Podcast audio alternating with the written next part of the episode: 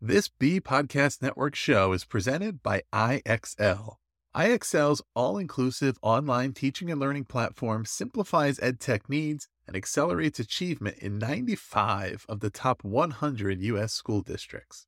IXL delivers personalized learning across a comprehensive pre K 12 curriculum, including math, language arts, science, and social studies, and it helps you assess student performance through actionable real time insights at every level of your school or district. This one solution performs work that typically requires dozens of different tools. Want to find out why so many leading districts trust IXL? Visit ixl.com forward slash BE. That's ixl.com forward slash BE.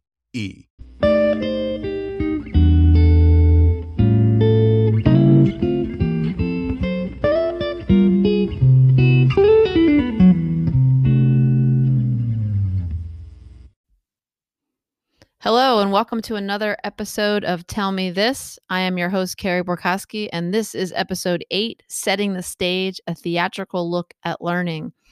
In this podcast, I usually spend lots of time talking about all things related to belonging, our own self perception of belonging, cultivating and building belonging for our students, our friends, our families, and our neighbors.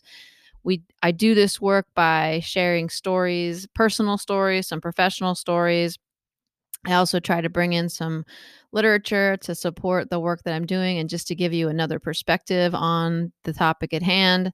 And I also spend some time pondering questions that have come up for me during the week, questions that I started to reflect on after doing a previous podcast, or honestly, sometimes I just have something on my mind that I think might be worth sharing. So, in today's episode, I will, of course, uh, share a story about my grandmother and how she built a learning culture in our family. I'm really excited because in today's podcast, I will also share an interview that I did with my first guest, um, which is really cool. And I'll also talk about uh, what I think is a really interesting article about something called learning circles and how we can think about this approach, these learning circles, as a potential way to intervene and really set that stage um, in all kinds of professional contexts. And then I will try to wrap up, as I always do, with some final thoughts. So, today, as you listen to the podcast and as you hear the stories and the interviews and the research, I wanted you to ponder a few questions. Um, the first is, what does pre work look like in other professional contexts? So, if you remember or listened to episode seven, I started talking about this idea of pre work and really setting the stage. And what do I mean by that? Well, I'm using this term because I haven't been able to find any other sort of language around this. So, the idea is that we have to start setting or building a climate, um, feelings, uh, whether it's the look of the classroom, the look of the meeting space, but also the feeling of that meeting space before we can even begin some of what arguably is hard work around belonging. Now, granted, as you'll as you'll hear in the interview with Lisa Mitchell, some of this work is is quite obvious and easy, but some of the conversations which follow um, once you've started to build that belonging can be difficult and challenging. And so, doing the pre work both in the space with the group, but also on your own is critical. So, just think about what pre work might look like in the different contexts in which you find yourself.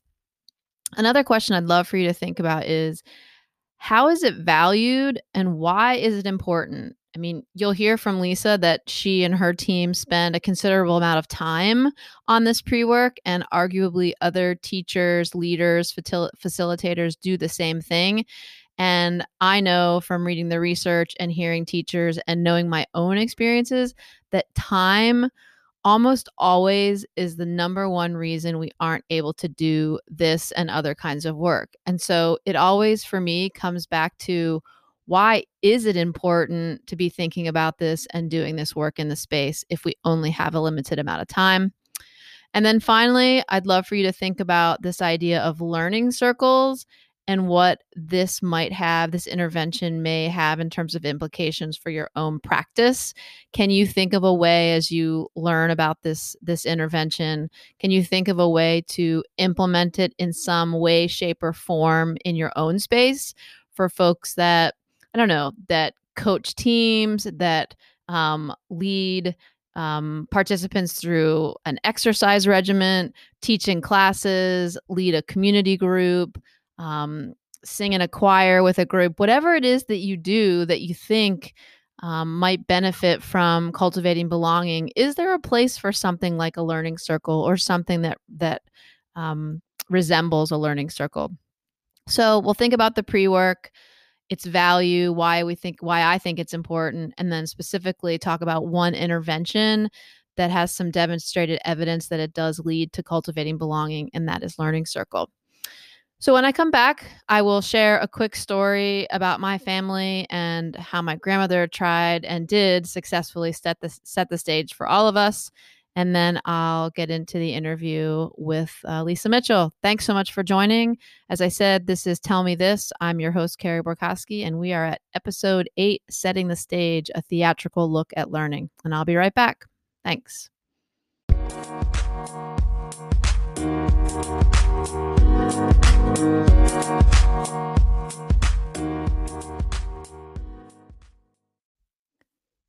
All right, welcome back to Tell Me This in episode eight. As I said, today I'm going to talk about this idea of pre work and what it looks like in a different professional context, why and how it might be valued, and one example of cultivating this belonging and doing this pre work around something called a learning circle. Before we get to the interview with Lisa Mitchell, I did want to share um, a quick story with you. So, um, you know, educators, leaders, and others will say that doing this work is hard, takes too much time, detracts from the learning that needs to happen in our classrooms. And I think Lisa would agree um, in her experience and her read of the literature that she sees this. And I'm here to suggest that doing this upfront work is paramount to high quality, authentic, and deep learning for our students and us. And really, when I say students, again, I'm really trying to emphasize that I'm not just talking about classroom learning. You could be students in lots of contexts. So just keep that in mind. So when the learning, the moments, and the topics can be hard, these learning cultures and our perceptions of belonging and the and the belonging feelings in the space become even more important. So my story for today, to no one's surprise if you've been listening to my podcast, is about my grandmother. Now, as I said in probably the first or a very early podcast. Um, if if I could sit and have a conversation with her today, and boy, believe me when I say this, that I would love to be able to talk to her about this stuff now. Um, she would sort of probably shrug off this idea that she was a teacher. She would hear me out because that's just how how she how she was. Um, but she was a very modest woman, and so I don't think she would recognize the influence and the contribution she's had on mine and my family and really anybody that she would bump into in the world. So so she was she would not call herself a teacher and she wasn't trained as a teacher, but she as I've said also before, she was definitely one of my very first teachers and I'm confident that other folks in my family if I asked them would say the same thing. So when I think about my par- my grandparents, I have a lot of amazing memories, and many of them naturally center around family events, gatherings, and celebrations. We had we have a huge family. My grandparents have um, had four kids. So my mom, her two sisters, and a brother. And then you can imagine that um, each of them started having kids, and they each family had at least two, sometimes three kids. And then we've all started having family, you know, kids. So when we all come together, you know, it's it's one of those things where when you start to make a guest list, my family always took up, you know, at least half the guest list. So so it was it was big. Um, sometimes these get-togethers were big milestones, so lots of birthdays, anniversaries, graduations, new jobs, births, you name it. And honestly, sometimes, like every family or every community, um, there were just get togethers. So it was a beautiful day. So we would head to my grandparents' house for a dip in the river, a boat ride to go crabbing. Remember the story I told about sitting on our bellies on their pier, trying to to grab some crabs to eat for lunch. Or honestly, one of my favorite pastimes was just to hang out on their porch and watch the water. My grandparents had this amazing old school like back area to their house. So they had a deck and under the deck of course was the open area with some some sort of chairs that you could sit there. But then attached to the other part of the house was one of those, again, old school screened in porches with the like the handle that you had to circularly wind and it would open the really tiny window and it would let in the the breeze of the river. And my grandparents also had um, a chaise lounge chair in the in the port in the porch. So it was one of those indoor outdoor pieces of furniture and you could rock back and forth. So I remember sitting there many, many days, afternoons, or mornings with my grandmother. Um, just sitting on that great porch. So, so we'd sit, watch the water, and oh, do I miss those afternoons? I bring all of this up because while we probably had a, a sort of a, a leg up in, in terms of setting the stage because we already knew each other as a family, I always felt like my grandparents and and the other adults that were who were there were really good at settling the setting the stage and modeling what it meant to create a culture of welcoming, of love, of openness, and general fun. Now, again, this might seem easy in a family setting because there's a history, there's some understanding and background. But remember, family dynamics mm, can be messy, they're complicated.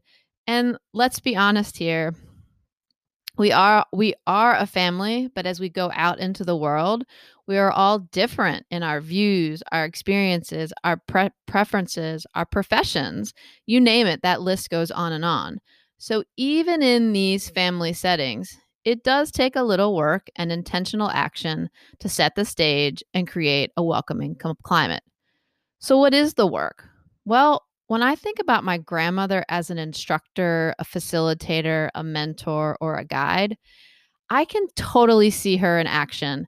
Big smile on her face, ears up, paying attention to whomever walks in the door or comes around the corner to her porch.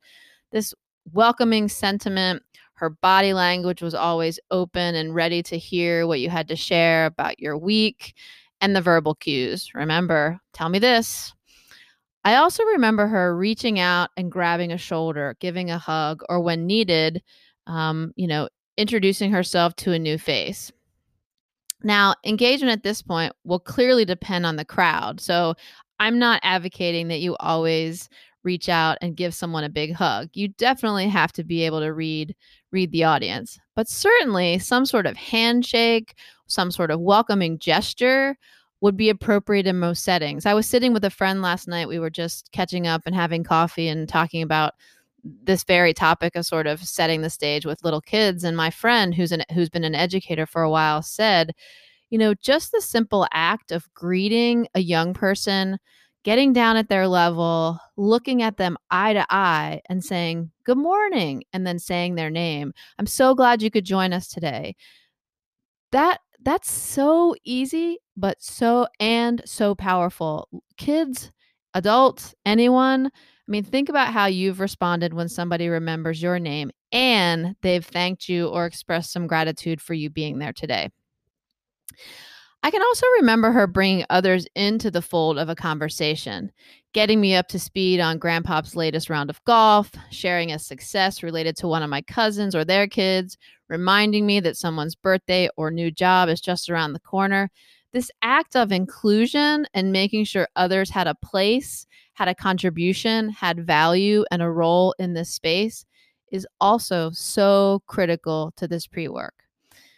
Now, we did not formally establish group goals or sign a paper for the planned collaboration for the duration of the event, but my grandmother, in her wisdom, over time had subtly laid the groundwork with her quips about being kind to others, listening first, introducing ourselves, and just in her general behavior. So we kind of had an idea of the rules or the pre work, the setting of the stage, that would result in this kind of climate in most of the settings. The result? Well, even in a large family group who did not see each other all too regularly as we have scattered around geographically, and even with our varying jobs, professions, families, experiences, interests, and views, we seem to come together like clockwork engaging, interesting, kind, loving, and to be honest, we just have fun. Now, I gotta say, it is definitely easy to do this work and to respond to this work when it's easy, right? It's easy when it's easy. And what do I mean by that? Well, I mean, think about what I just described. You know, a celebration of sorts. Well, that's usually a pretty joyous occasion. Or if it's a beautiful day, who wouldn't want to hang out by the water, sit on a pier, go for a swim, or go for a boat ride, right? So if it's the 4th of July, celebrating somebody's birthday or graduation, but doing this work in the easy times is critical because now it's laid the groundwork and set the stage for the tough times. So, when my grandfather a few years ago needed hospice, and almost two years later, the same care was needed for my grandmother, what happened in our family? My grandparents weren't there to facilitate or to instruct or guide or mentor or reach a hand out or be the smiling face. Well, my grandmother had set the stage for us we knew what to do. We did not need to look at our group contract. We did not need a reminder or a kick in the pants. We had the downy way in our hearts and our minds. That groundwork and that climate for learning, doing, and being together had already been established. We had practiced, we had been told, we had shared, we had practiced, and had been established. It takes time and practice and mistakes and you know saying you're star sorry and, and wiping yourself off and getting back up the learning the relearning and a willingness to change to do this hard work of setting the stage and creating welcoming climates. But when the conversations get difficult when the topics are complicated and when the circumstances are just unbearable we can also take comfort that any discomfort we are feeling, saying, and sharing will be well received in these learning environments. Now, I know that story was a little dramatic and it was maybe difficult to swallow, but now think about these ideas in your classes. It doesn't have to be around death necessarily, but just think about the difficult conversations you might have in your classes, the the arguments that might ensue during a meeting, a disagreement that might emerge in the spaces you enter, conflict, the competition. Isn't it worth the time and effort it takes to establish these learning cultures? When it is easy and everyone is on board, it can be so fun and easy. And when it's hard and challenging, you and your students looking back, and really probably while you're going through the work, will be so grateful you invested early for just these moments. Tell me this How are you setting the stage for your students, your neighbors, your friends, your community, your coworkers, and your colleagues? What could you do today to contribute to a learning culture? When we come back, I'm super excited to have Lisa Mitchell on to talk to us about her work in setting the stage. So thanks for listening.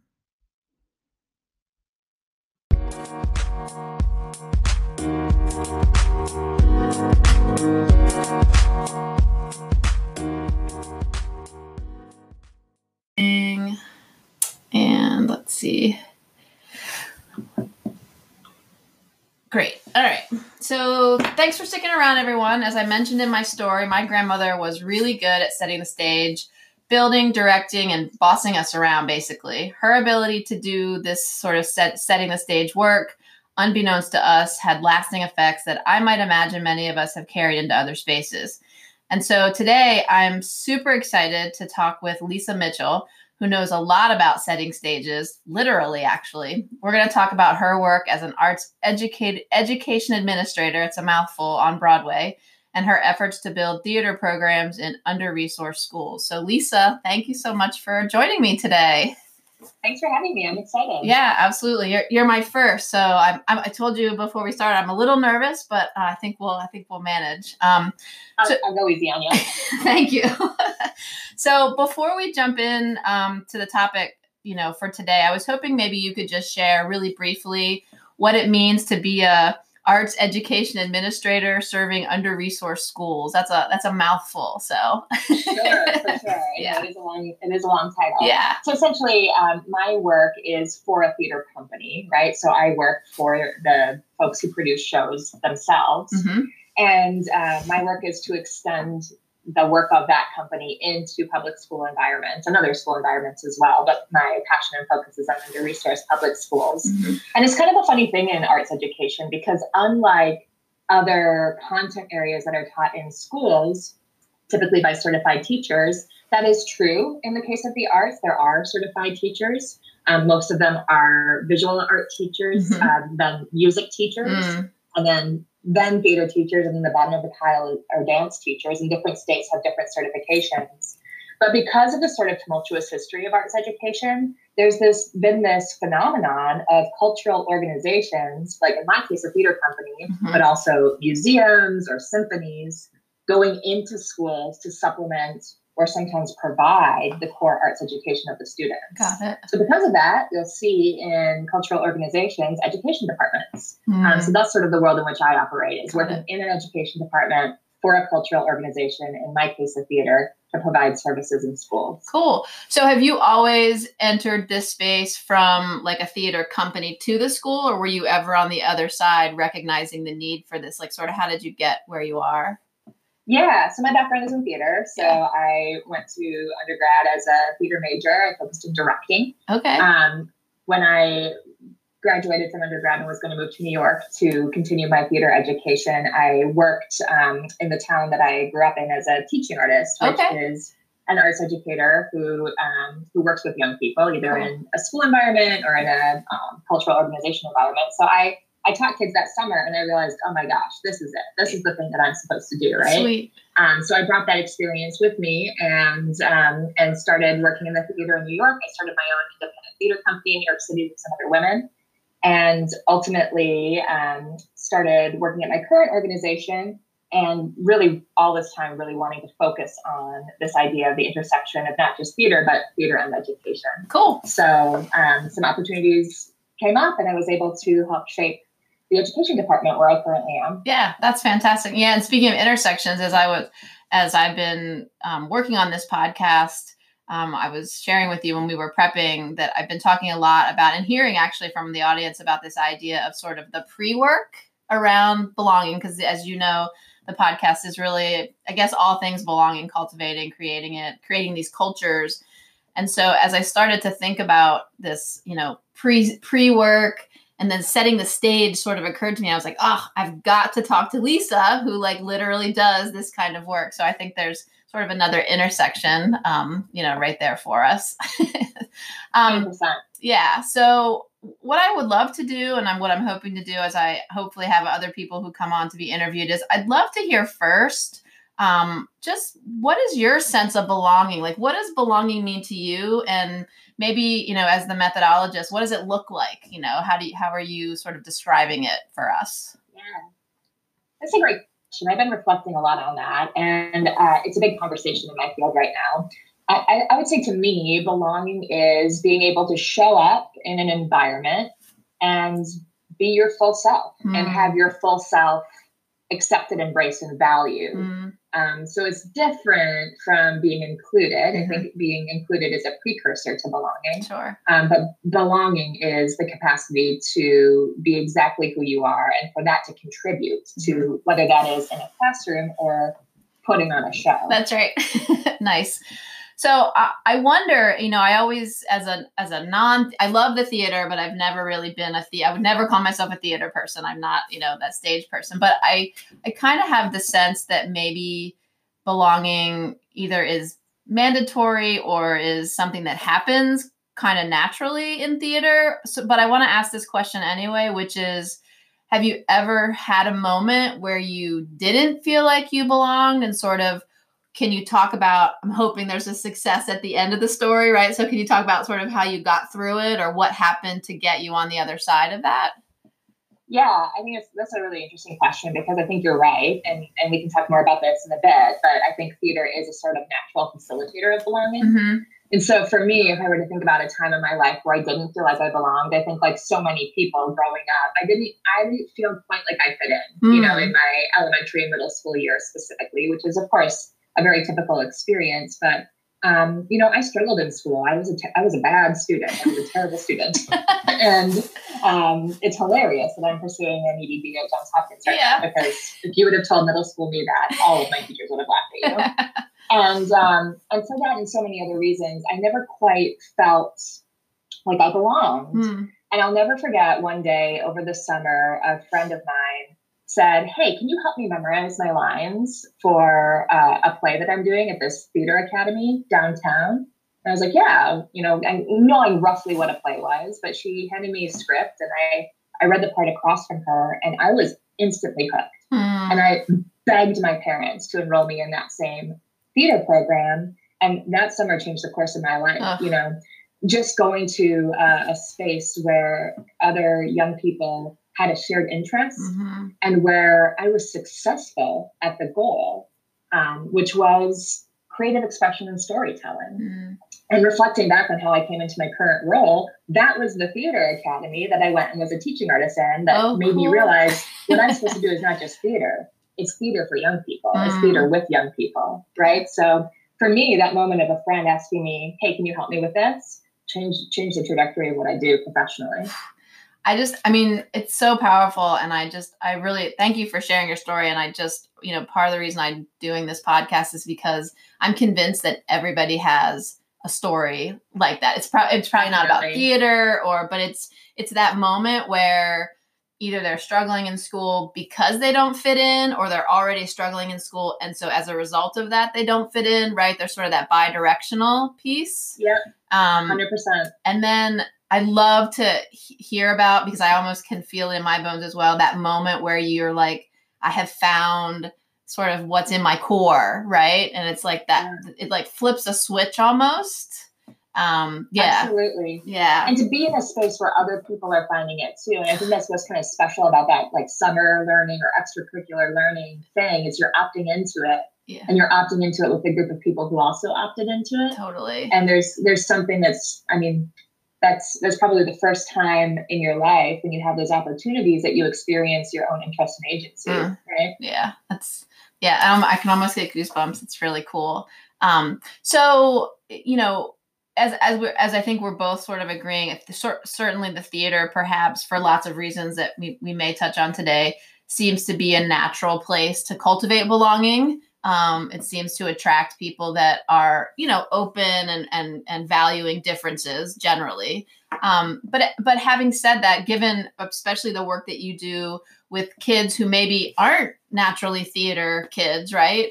I'm wondering if this idea of pre-work um, and setting the stage is relevant to what you do. And I would love, if it is, to sort of just hear you talk about some of the things you do to to get people because I, I mean i'll be honest i've only been on stage a few times and it's a pretty scary thing to like put yourself out there. So i'm just wondering what kind of pre-work you might do with your your students.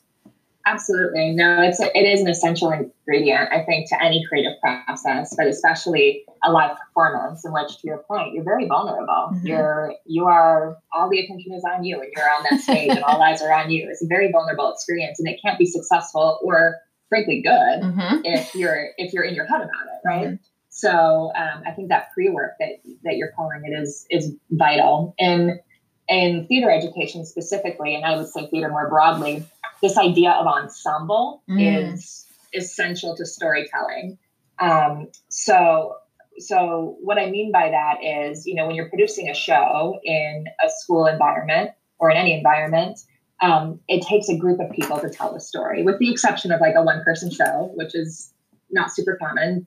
Um, it takes a group of people mm-hmm. to to work together to tell the story, and those are people that are on stage, the performers, but they're also people off stage, mm-hmm. the directors, the designers, etc. Right?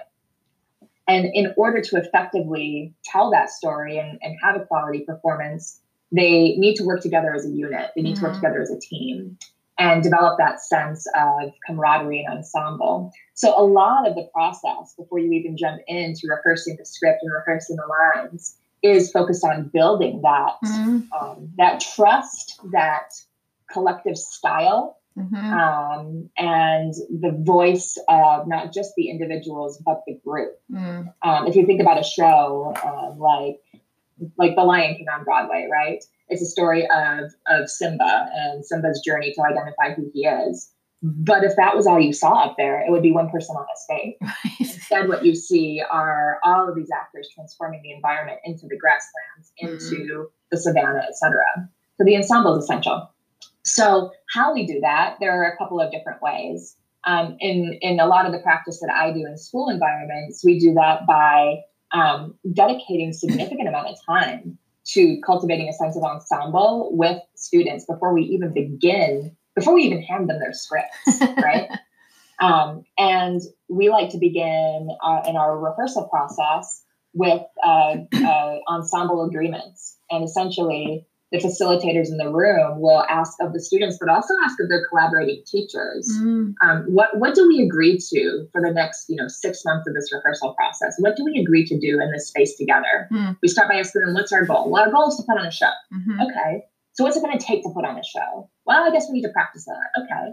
So when do we practice? All right. Well, we're going to need to show up on time. We start pulling these ideas out of the young people and out of their collaborating adults, and we we make a big chart paper, a big piece of chart paper on the wall, and when we've all had a moment to review our agreements. Every single person in that cast signs it, and that remains in the rehearsal space for the duration of the process. Hmm. And the educators will often call back to that because it holds a sense of responsibility and accountability Mhm. toward the kids, even as young as, you know, eight years old, Mhm. to say, we have a goal here and we agreed that we're going to have fun doing this, but this is how we're going to do it. So Mm. that's one way we'll- Yeah. we'll, start to cultivate that sense of ensemble. Yeah, it's interesting because I, as I was, I mean, there's so much. I'm trying to think where to go with this because there's so so much to unpack there. But as you were talking, it's almost like the ensemble is only as effective as the ensemble, right? It's like Yeah, right, like absolutely. the ability to to make that ensemble. It's almost like a verb. Like have like bringing a group of people together in a classroom or on a stage is fine but like the way you sort of mix those ingredients matters probably as much if not more um 100%. yeah it's it's quite interesting the other thing that you mentioned um at the beginning about these sort of one person shows. I mean i wonder and this was i was thinking about the director. I mean even in a one person show it seems to me even with like the most confident of actors i would imagine or theater person i'm not sure if actor is the right word i'm sorry if i use the wrong word. No, um, I would imagine that there must be some sort of work that is done engaging the director and the, i guess, like a lighting person Yeah, and the, absolutely. right? I mean, Absolutely. And that's really the work of, I mean, typically that is the work of the director is to facilitate that okay. common direction, right? So Mhm. even if it's a snowcast or a one person show, you're completely right, where we have to ensure that all elements, whether that's the performance, the design, the underscoring, and the music, that all elements are telling the same story and working in concert to tell that story Mhm. oftentimes if you see a show and you're like I, I don't like it and i don't know why oftentimes it's because those the lighting design was great but it didn't feel like it was in the same play Mm, as the costume design Uh-huh. right yeah. and so that can oftentimes be what it is that makes something feel a little disjointed and so again going back to that idea of a common mission and getting everyone on board Right. is um, is is really the value of a sense of ensemble Yeah. I wonder this you mentioned getting everyone on board. I feel like and I'm and hopefully in a future episode I'm going to unpack this a little bit more, but I've often spoken about and talked with people about sort of cultivating belonging when it's I don't want to say easy, but sort of in spaces with like-minded people, right? Like it works when it works. And so I'm wondering what happens when you come across a student or a group of students that are just incredibly nervous and that vulnerability is just like it's you know it's almost paralyzing right you, Yeah. you know how do you um i mean do you I, I- i'm going to tell the audience because i can't stand not to like we were talking about me being nervous and you brought out a of course you brought out a puppet and it broke the ice and so i'm wondering like in addition to sort of signing this contract of sorts that you said like Yeah. what other things do you do to sort of because let's face it like being nervous is real and whether you're in a classroom learning something it can really be paralyzing Absolutely, it can. Um, and it's so it's, it's so important for for anyone who's participating in a creative capacity to feel safe and that they Yes. can take risks Yes. in order in order to have a positive experience and to collaborate. Yeah. Um, so yeah, I think that's key. And I think, you know, when you're working with young people, of course, that takes the shape of ensemble is something that must be constantly reflected on and cultivated. Mhm. So there's a lot of like exercises and Mhm. game, they feel like games that you play with the cast that work toward that. Um, but I think what what is especially like nerdy and interesting about this question is in in my point of view, the best directors are the best teachers and vice Mm. versa. And it's because that's what educators do naturally. And if you want to go back to the literature on it and talk about something like self-efficacy, we know from Bandura's work on self-efficacy that you you feel like you've got a strong capacity to do something when you've had success at it Mhm. right? So in the rehearsal process, how do you build in as many moments as possible for that simple mastery? Mm. And that, that can come down to the way you structure your rehearsal. Hmm. What chunk, what size of a chunk of content are they reviewing at a given time? If it's a smaller chunk, they're going to feel more successful. Right. And then you can glue on more chunks as you go. Mhm. So, in that way, folks who have the skills of a good teacher have the skills necessary to develop that important sense of ensemble so that that vulnerability paves the way for bravery, Mm. right? Nice. Um, yeah.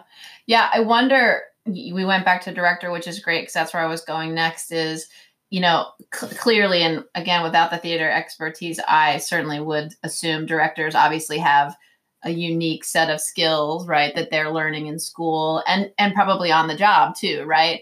But I'm also wondering, um, are they are directors doing their own pre-work? Like you can't, I mean, you can't just enter this space and sort of do this with any sort of person if you've not done your own work. So I'm wondering if you could talk about what that looks like when you're on that side. Yeah, for sure. Uh, They do, and you know, every every director's as a as an artistic discipline, every director's process is different. Mm-hmm. Um, and also, every project is different. So, you know, it's very different to put on a revival of a show that's 100 years old that has had revivals, you know, across the country and the world Mm-hmm. versus working with a playwright on a, on a brand new production of something. Mm. Those are two very different things, right? But I think your point about like what is that pre-work, especially when you're going to be moving into production and engaging with creative collaborators, Mm-hmm. I think everyone has some version of that Mm. it can be um, spending the time to dig into the script and the text to develop your own directorial concept, which Mm. is the director's unique vision for the play. Mm-hmm. How am I going to tell this story? What's the sort of conceit or framework for telling it? Mm-hmm. That's one thing. Um, other directors um, will really partner with dramaturgs to do a deep dive into the sort of background and history and research Mm. of uh, what the play is based on. Mm-hmm. And we'll spend a lot of time doing that. But anyway, all of this sort of pre work that happens, typically the director will do before they get into that first room with the cast. Mm. And then, and again, everyone's process is different, but oftentimes one of the early moments where you've got the whole company together is what we call table work, right? Which is sitting around a table as a collective, reading the script out loud, painting the picture of the world of the play, talking about the direction that it's going to go, and sort of getting everybody on board with where it's going. That's sort of what happens in the professional theater. Mm-hmm. So the trick in school theater, especially when you're working with younger grades, is how do you do that with yeah. 60, 10 year olds? Yes, that's right. Get them to sit around a table. Good luck with that. yeah, exactly. So then the trick becomes making it a bit more active and participatory Mm. and um, and use multiple modalities of Mhm. learning and expression so that everyone has again going back to that small moment of mastery That's right. they feel successful. Yeah, absolutely. Yeah, it's I mean, I I love this conversation for lots of reasons. One, because it's a new world to me, so I love to learn new things. But I also I love um, metaphors, and so for me, this really feels as with my educator hat on. I feel a lot of connection to the classroom, right? So teacher, director, things of that nature. The thing that I keep going back to, Lisa, that's so striking to me is you mentioned this idea of the director having their own concept and vision. And I know we had talked before in another conversation about, you know, if you have literary figures or directors, you see their style in, you know, you say, oh, that's a Scorsese film or Yeah. that's Hemingway or, right? It's noticeable. And the thing that I keep wondering about is why do you think in sort of a director role? I mean, it seems to me, maybe it's not true. It seems to me that they have some sort of freedom and autonomy that our teachers maybe don't have to the same degree. And I'm just wondering, what do you think that's about? Yeah, that's a that's a great question. I think you hit the nail on the head. I think it is about freedom and autonomy and the Mhm. ability to approach your work like you approach a craft or a trade, as opposed to how you approach a task Mhm. or you know something like that. So I think I think a lot of it has to do with the structure of education Mm. and the expectations and requirements placed on teachers. Mm, Um, you know, I think the um, the various measures of accountability Mhm. dictate what you can and can't do in a lot of ways. Um, I also think there is something about this idea of time and process, Mm. right? So, so you know, as I kept saying, every director approaches this differently.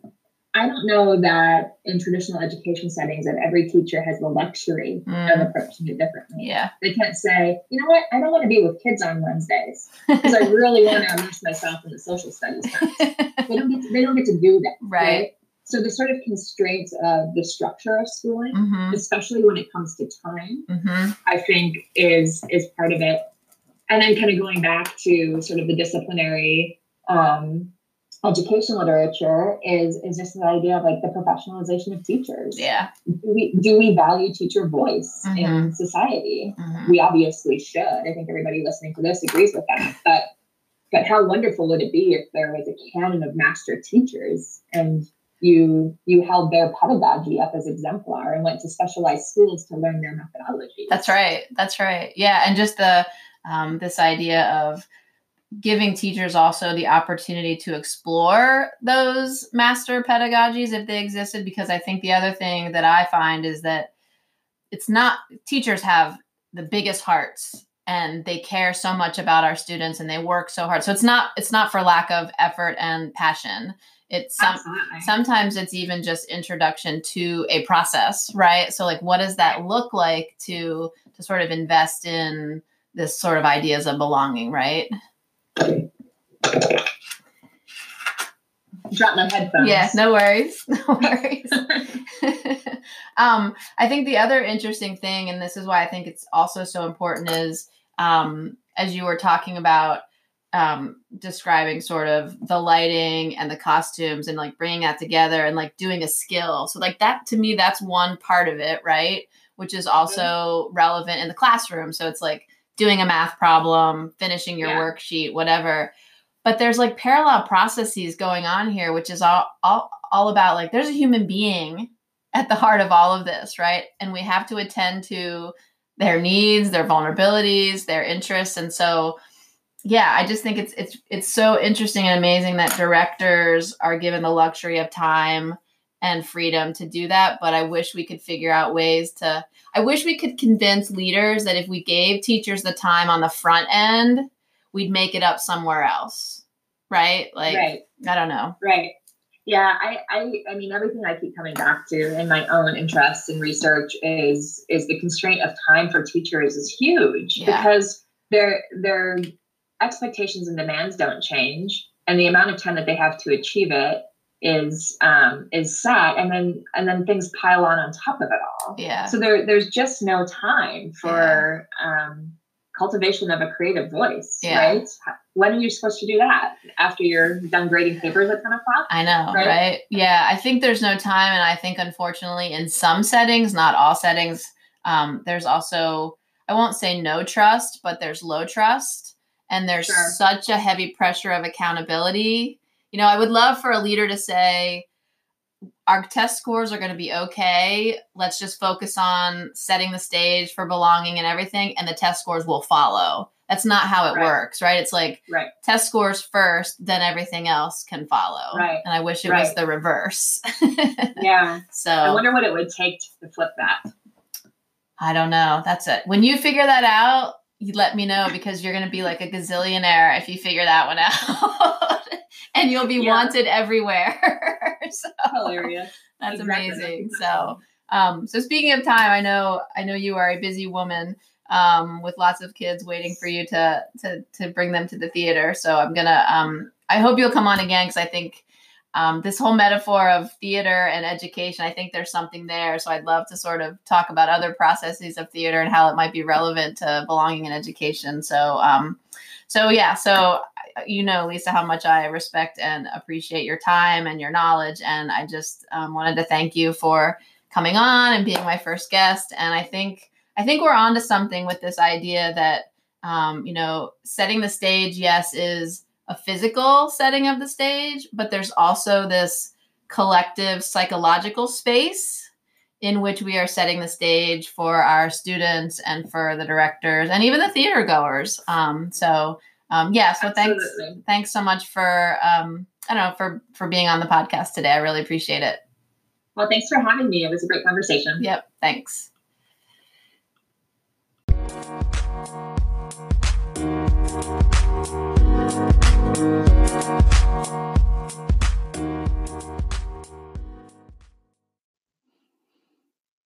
Welcome back. I hope you enjoyed my first interview with Lisa Mitchell.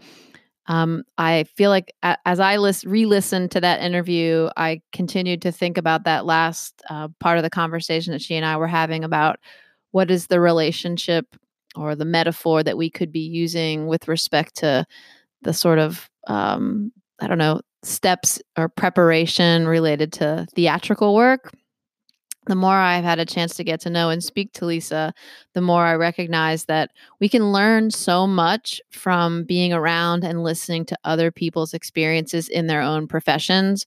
And what doesn't always seem like an obvious connection or opportunity to learn often presents huge lessons that we can then translate or take into and adapt to our own setting. So I really encourage you to pay attention to you know the diversity of folks in your worlds and in your spaces and see see what you can learn about in this case the pre-work they do in their own settings to to build those learning cultures and create um, you know those spaces where we can really explore and be vulnerable and be our true selves. So I hope you really enjoyed um, that interview. So, in the latter part of the podcast, as is always the case, I wanted to share a research article that I came across as I was preparing for this episode. Um, it's called Impact of Learning Circle Interventions Across Academic and Service Contexts on Developing a Learning Culture. I know it's a mouthful, right? So, it's this idea of a learning circle um, and how it can contribute to developing what the authors call a learning culture. And this is Walker, Henderson, Cooke, and Creedy. And just like the other research that I mentioned in my podcast, as well as my blog, you can find this on my website, what'sOurstory.com. And if you go to the resource page, you will find a list of literature that I reference uh, during the podcast. So take a look if you haven't already. That's www.what'sOurstory.com. You can check out the literature. You can also listen to episodes of the podcast. And if you haven't had a chance yet, um, please check out the blog that I started probably three weeks ago now, um, and and give me some feedback on on how you're liking that. So so, in terms of the article, um, it's really interesting. The the researchers talk about this notion that inclusive behavior. So, think about my grandmother bringing somebody into the fold of a conversation. So, imagine you walk into the door of my grandparents' house when they were still with us, and maybe there were conversations going on. I can assure you that my grandmother would walk right over to you,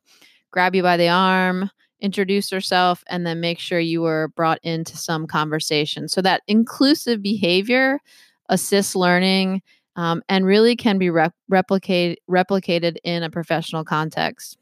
Uh, these authors also suggest, not surprisingly, that environment matters.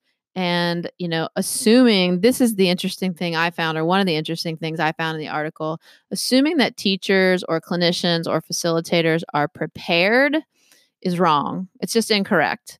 Um, so, just as we've talked, I've talked about in past episodes and have had lots of conversations with colleagues about this idea that we continue to build professional learning for our leaders, facilitators, and teachers. And we assume that they're prepared to take this on, and perhaps they're not. And so, this pre- preparation and ability to do this pre work is important. And in fact, they the authors go on to say that the extent to which our leaders and teachers and clinicians are not prepared can lead to deleterious effects. So there could be dissatisfaction and poor outcomes. Um, learning circles, the idea of learning circles is to cultivate mutual respect. So, this valuing of each other. And remember that when we talk about, I think a few episodes ago, two episodes ago, when I talked about a disagreement I had with a neighbor, agreement is not always the goal. It's establishing mutual respect, right? It's being able to hear what the other person says and come to some reasonable conclusion and settling of the matter, even if you don't agree. So, mutual respect, trust, trying to cultivate positive attitudes, and constructive feedback. Um, interestingly enough, these authors suggest that learning does not rest with, with designated mentors.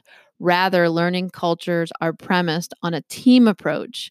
And so, this idea of community over individual, I think, is an interesting one to think about and perhaps can be important. They also suggested that climate is a key predictor of student success. And they really do in this article, as they talk about um, the use of these learning circles they suggest that climate is something larger than you know the space in which you sit i mean certainly there's plenty of research on this notion that space matters so one of the um, most common findings or common discussions that's had particularly in education circles is around the formation or organization of um, uh, seats or desks, you know, in a classroom. So imagine the sort of typical rows of desks and the teacher at the front. And folks that that do work on space and the effectiveness of space will will share that to create these more communal and democratic spaces, we need to rethink how that looks. This article agrees with that, but then also suggests climate as a broader term, which is the feelings, um, you know, the respect, the trust that I just mentioned. So, in this article, this intervention is about this idea that it's it's in the nursing literature and so the authors are talking about how nurses go into the field right they do a field placement and this could be true of nurses nurse practitioners doctors um, i mean even attorneys who do internships i used to direct a policy program where students would do an internship in the summer. And so what these researchers learned from from their own experiences but also speaking to faculty is that faculty aren't always prepared to sort of manage and handle the learning that happens external to the classroom during these field placements and internships.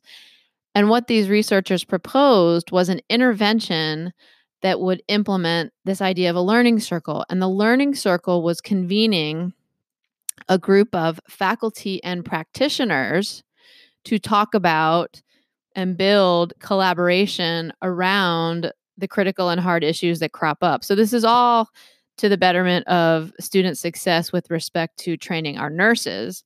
Um, but rather than sort of having it be, be an either or or a separate sort of um, relationship, right? Where like the student does the, the the classroom learning and then goes out to the field, and the faculty sort of is unprepared or is hands off. These researchers suggested that learning circles might be a way to build collaboration and discuss these critical issues, the sort of important milestones and learning points um, as a group. So they brought practitioners and faculty together. So again, to deconstruct, to confront, and theorize and honestly to think otherwise, right? To come up with innovation.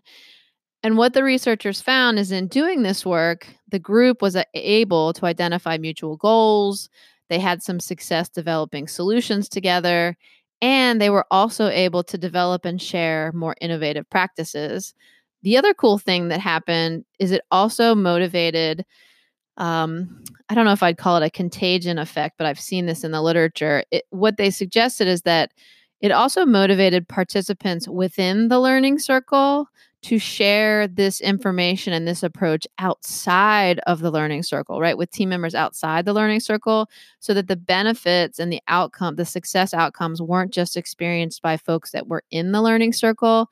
There was there was sort of um, an expansion of these benefits and the expansion of their experiences to other folks who were not in the learning circle. So I think that's something also that we should be thinking about because there is literature that also suggests that students who experience um, communities of belonging and climates of belonging are more likely to go out in the world and want to um, you know express and share and build that kind of belonging in in the larger world so it's kind of interesting. Um, in terms of success factors again i mentioned a few of them but they also noted this idea of there was cooperation from key leaders and team members there was an openness and willingness to participate. They gained a sense of understanding among the participants so it wasn't that they were you know typically when we have these gaps in knowledge or understanding, we make assumptions about the other party. So that was adjusted and augmented to be more of the reality of the situation. They talked about challenges that each group was having in their own spaces. And, you know, it also offered a way of getting folks together um, and this ability that um, they were able to come together, share their concerns, share their successes, and sort of you know, move forward together. So, learning circles really does represent one intervention, one way to bring in this case, you know, it's professionals who who occupy different spaces and play different roles in their students' academic lives, but you can see hopefully from my summary of the article and perhaps if you read the article that there's also you know mutual respect mutual interest and motivation for students to be successful and that certainly there is overlap in the work that these different professionals do that would lead to the success of students. So i think the the members of these learning circles recognize that the extent to which they could collaborate and work together to figure things out just would benefit sort of on both or in both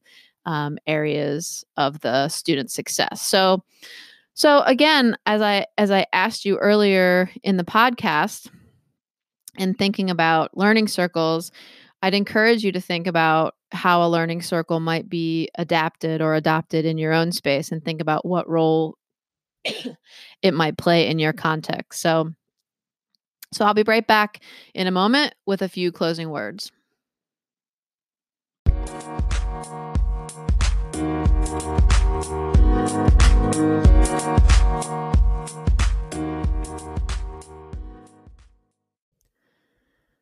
All right, thanks for sticking around. This is the last segment of the episode today. So, this is Tell Me This, a podcast about belonging. This is episode eight, Setting the Stage, a theatrical look at learning.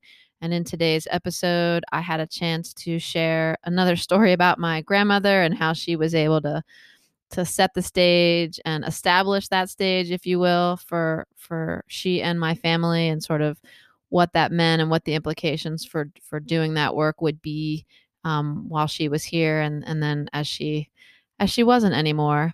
Um, I also had a, a, a lovely conversation with Lisa Mitchell, who was able to share with us sort of what pre work looks like in other professional contexts. So, Lisa talked about establishing group goals, thinking about you know calling people by names and when you hit those bumpy points or when when students in theater for example seem to lose their way to check into those goals and and and review and think about what was the intention of that goal what did it mean and how can we get back on track?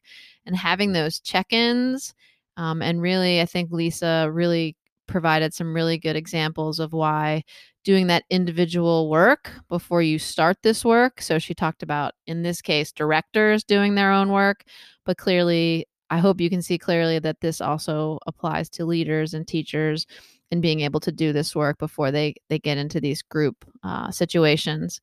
Um, I think in this episode, I tried to also talk about why it's important in these spaces, certainly to prepare you for difficult conversations or difficult situations um, having that trust and being able to be vulnerable remember the The theme of this podcast is about our own perception of belonging and also cultivating belonging. So, the ability to be your true self and be vulnerable is critical to that work. And the ability to to carry that out also leads to really powerful, authentic, and deep learning, trying new things. This is totally relevant, obviously, in a theater setting where you are practicing lines, practicing dance choreography. Maybe as the lighting person, you're trying out the effect of a new light. And if you're not willing or able to take those risks, just think about what happens to the production and think about what happens in our classrooms or during a meeting. If someone is sitting in the room, sitting on their hands with a new idea swirling around in their brain, but we as facil- facilitators haven't done the work to help them unlock that new idea. Ugh, what a missed opportunity. I would hate to think that's happening in the spaces that I that I occupy. And of course, there are also opportunities that I, as I mentioned earlier, and in my story, and Lisa pointed out in one of her examples, that it really does set the stage um, and creates a potential for smoother conflict resolution. So, even if it's just a small disagreement, if it's resolving a debate, um, if it's a hard conversation, um, doing that pre work can help you to get back on track, can help to guide those conversations and to think about um, the implications of that conflict and how you get not past it, but through it um, and get on the other side so you can do some really powerful reflection. And the last thing that I talked about with respect to the research was around this idea of learning circles.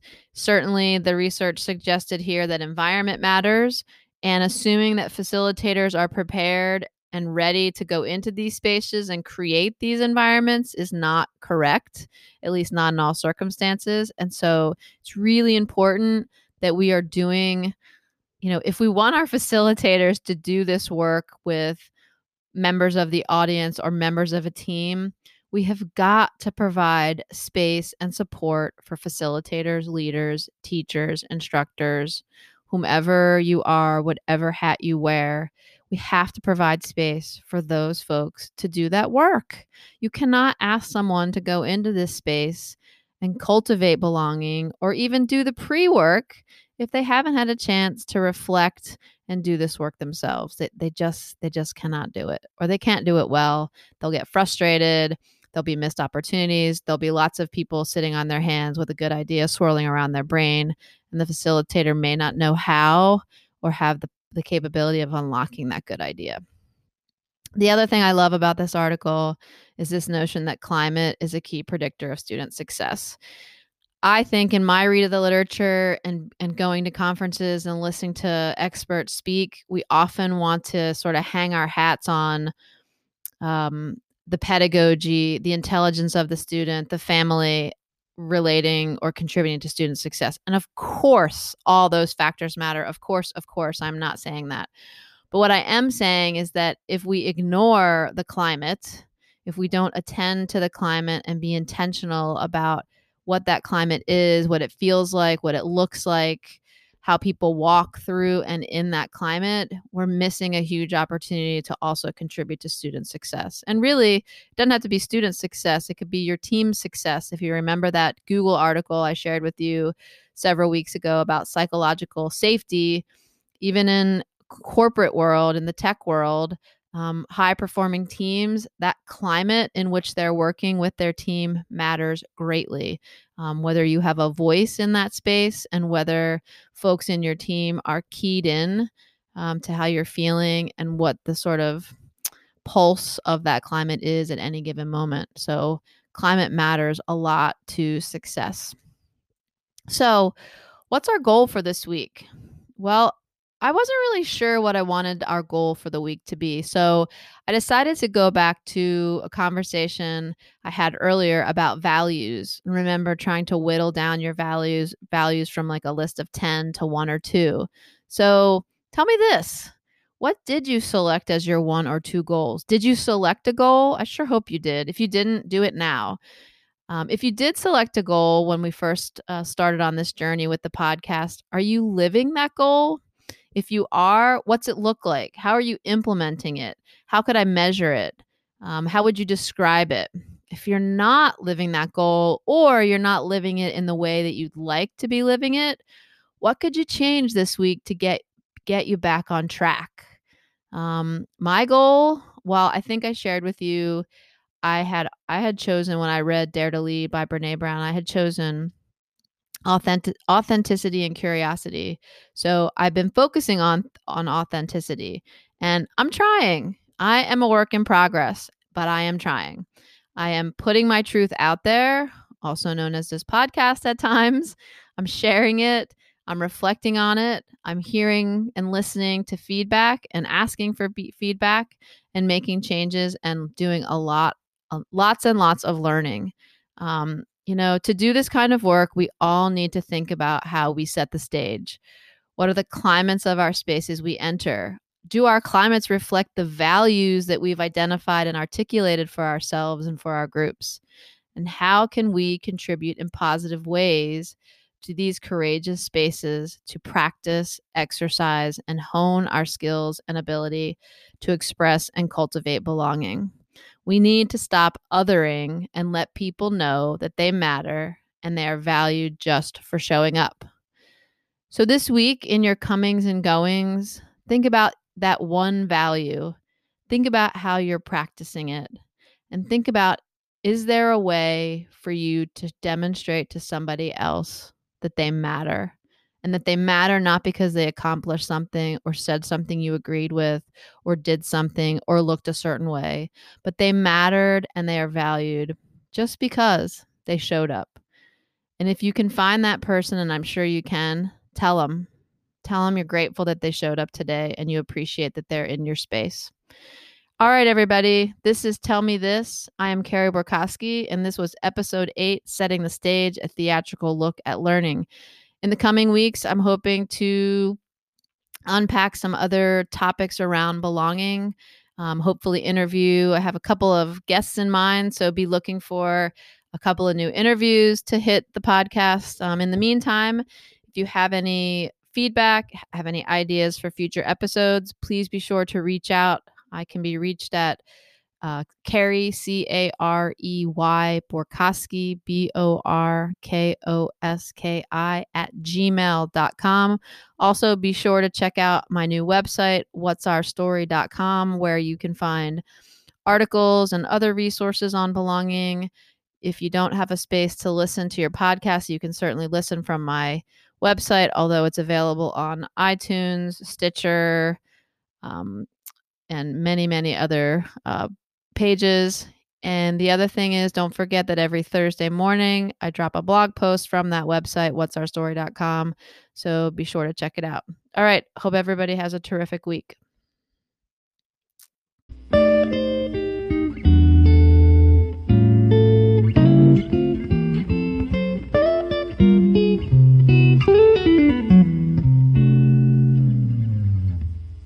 Do you want to simplify your school's technology, save teachers time, and improve students' performance on state assessments?